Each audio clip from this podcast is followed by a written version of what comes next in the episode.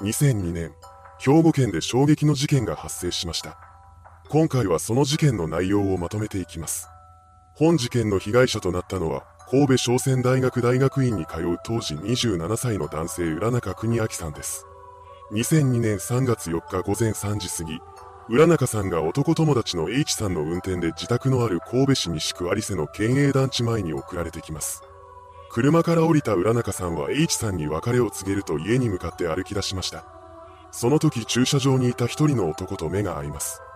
この男の正体は山口組系西脇組参加末原組で組長を務めている佐藤孝之でした。当時彼は愛人でスナック経営者の女、谷京子と一緒にいたようです。浦中さんと目が合った佐藤は、どこに車止めとるんや、と怒鳴って彼の顔面を平手打ちします。どうやらこの県営住宅の駐車スペースは個数に対して極端に数が少なかったらしく、駐車をめぐるトラブルが頻発していたみたいなのです。突然殴られた浦中さんは激怒して佐藤に迫っていきます。この態度に逆上した佐藤は浦中さんに掴みかかりました。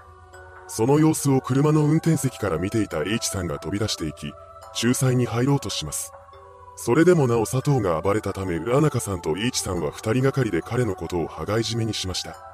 この様子を見ていた愛人の谷が佐藤の子分に電話をかけ、応援を呼びます。そんな中、揉み合いになっている3人の姿を目撃した1人の女性が警察に通報を入れました。このタイミングで浦中さんも佐藤のことを抑えながら警察に通報を入れています。そこで彼は、ヤクザのおっちゃんが暴れてるんですよ、と言って助けを求めました。この時の通話には、いい加減にしとき、ほんまに殺されるで、と怒鳴る谷の声も入っていたそうです。浦中さんは応対した警察職員に対して状況を説明しようとするのですが、最後まで話すことはできませんでした。彼が警察に通報していることに気づいた谷が携帯電話を奪い取って植え込みの中に投げ入れたからです。その後、現場となった駐車場に先に現れたのは警察官ではなく、佐藤の子分である当時37歳の男富谷俊之でした。乗ってきた車から降りた富谷は佐藤のことを押さえつけている浦中さんと H さんを蹴りつけます。それからほどなくして新たに二人の配下組員である当時30歳の男川原紀之と当時36歳の男安倍森康が駐車場に駆けつけてきました。こうして4人になった佐藤陣営は浦中さんと H さんのことを袋叩きにします。その上で佐藤たちは海に沈めたる。山に埋めたると話し、H さんを彼の車の後部座席に運び込みました。そして浦中さんのことは富谷の車の後部座席に押し込みます。その様子を目撃した男性が午前3時34分に警察に通報を入れました。ここで男性は、もう連れて行かれ夜で。はよ来たらないかん。時間がかかりすぎやわ。車に乗せられよると話しています。この時点で計3本の通報が入れられていますし、最初の通報からはすでに16分が経過していました。それなのにもかかわらず、警察はまだ現場に到着していなかったのです。現場に最も近い有瀬交番にいた警察官らは本来1分ほどで迎えるところを仮眠中だった1人が起きるのを悠長に待っていたために出動が遅れています。結局最初に現場に到着したのは有瀬交番よりも現場から遠い場所に位置する神戸西署と伊吹台交番の警察官4名でした。彼らが現場にやってきたのは最初の通報から18分後の午前3時36分頃です。現場に最も近い有瀬交番にいた2人の到着はそれからさらに5分後の午前3時41分でした。パトカーの到着に気がついた H さんは車のドアを開けて飛び出していき、警察に助けを求めます。車に詰め込まれた時点で意識が朦朧としていた彼はその後浦中さんがどうなったのか分かっていませんでした。そのため H さんは警察官に対して、その辺りに友人がいなければ車に乗せられたかもしれない、と訴えかけます。そのようにして事情を説明する彼のことを富谷たち末原組の組員は警察官から引き剥がして再び連れて行こうとしました。結局ここでの押し問答の末に H さんは保護されたようです。しかし浦中さんは富谷の車に乗せられたままでした。先ほど激しい暴行を受けて彼は意識不明の状態にまで陥っていたため、H さんのように自力で逃げ出すことができなかったのです。警察官は H さんから浦中さんが車内に監禁されている可能性を示唆されていましたが、君の友達はもう帰ったんじゃないのなどと適当な対応をして車内の確認すらしようとしませんでした。傷だらけの H さんが助けを求めている上に被害者が車に乗せられているという通報があったのにです。しかも警察官は免許証のチェックで富谷が暴力団組員であることを把握していました。それなのにもかかわらず、警察官は組員らに任意同行すら求めようとしません。そして富谷のパトカーをどかしてくれたら必ず後で出頭するという言葉を信じて事態が収まったと判断してしまうのです。そして組員らが乗ってきた車のナンバーだけをメモすると現場から立ち去ってしまいます。警察官に保護してもらえなかった浦中さんはそのまま車で連れ去られました。それから佐藤らは新たに3人の組員と合流し、組員の数が計6人になっています。そうして頭数を増やした彼らが向かった先は第二新名道路伊川谷インター近くの空き地です。ここは雑木林や資材置き場などが密集する地帯で、正面には立ち入り禁止の看板が立てられていました。そのため空き地の外側から中の様子を伺うことはほとんどできないのです。ここで佐藤と配下の組員は浦中さんをロープで縛り付け、殴る蹴るなどの暴行を繰り返しました。そんな中、富谷が一人で有瀬交番に出頭してきます。そして先ほどの駐車場の件について、わしが一人でやりましたんや、と説明しました。警察官らは H さんから複数人の男に暴行されたという話を聞いていましたが、その証言に反して一人でやったとする富谷に対して詳しい追及をしていません。さらに、1時間ほどかけて取り調べを終えると富谷を帰らせてしまいました。こうして自由の身となった彼は再び組員らと合流したようです。それからは何度か場所を変えながら浦中さんへの暴行を重ねています。この時彼らは極道の怖さを教えたるなどと口にしていたそうです。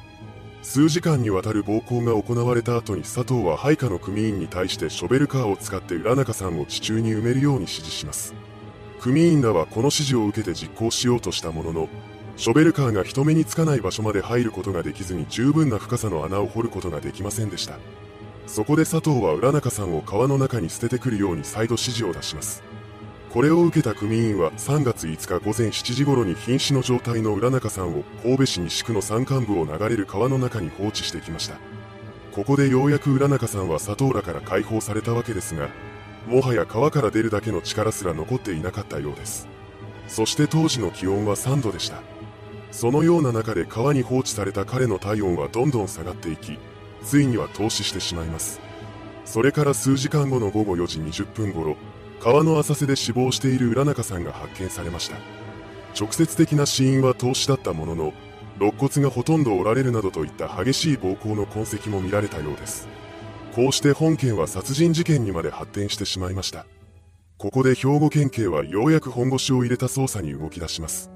そして遺体発見から4日後の3月9日に主犯格の佐藤と殺害に関与した組員らを逮捕しました。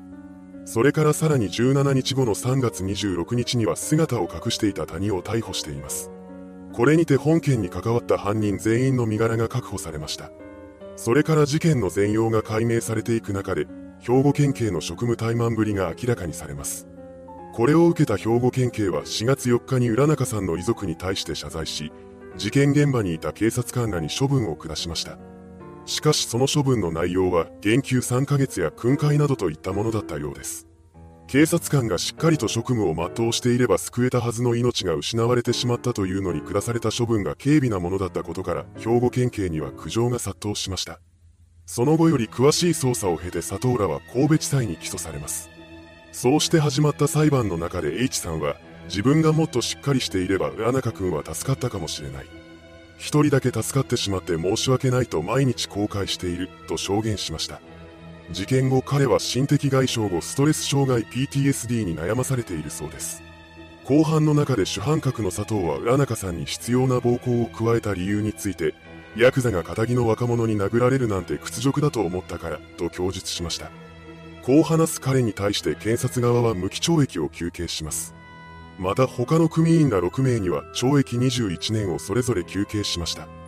判決公判は事件から約2年半後の2004年8月5日に開かれています。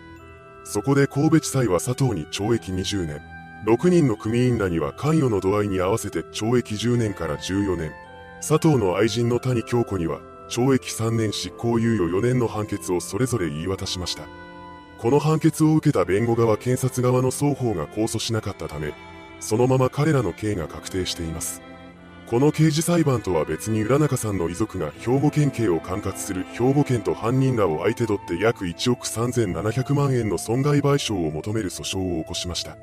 一審の判決公判は2004年12月22日に開かれています。そこで神戸地裁は、組長らが浦中さんに対する暴行をエスカレートさせた背景には、警察官らの組織的な対応の拙さ、暴力団に対する不適切な対応が大きく影響している、として殺人事件と捜査の不作為との因果関係を認定し、兵庫県と犯人らに合わせて9736万円の賠償を支払うように命じました。これを不服とした兵庫県警は最高裁まで争う姿勢を見せています。ですがそれで判決が覆されることはなく、2006年1月19日に最高裁が兵庫県側の上告を棄却したことで一審判決が確定しました。いかがでしたでしょうか？大学院生がヤクザと喧嘩になった末に殺害されてしまった事件。犯人らの中で最も重い判決である懲役20年が佐藤に下されたのが2004年のことで、現在はそれから19年後にあたる2023年です。ただし逮捕されたのは2002年であるため、未決交留日が刑期から差し引かれることを踏まえるとおそらくは犯人全員がすでに刑務所を出ていることでしょう。事件後に末原組は解散。組長の佐藤は破門されたようですが、以降の動向は分かっていません。なお、遺族が起こした民事訴訟をめぐっては裁判所が警察の職務怠慢を認めた非常に珍しいケースとして知られています。それではご視聴ありがとうございました。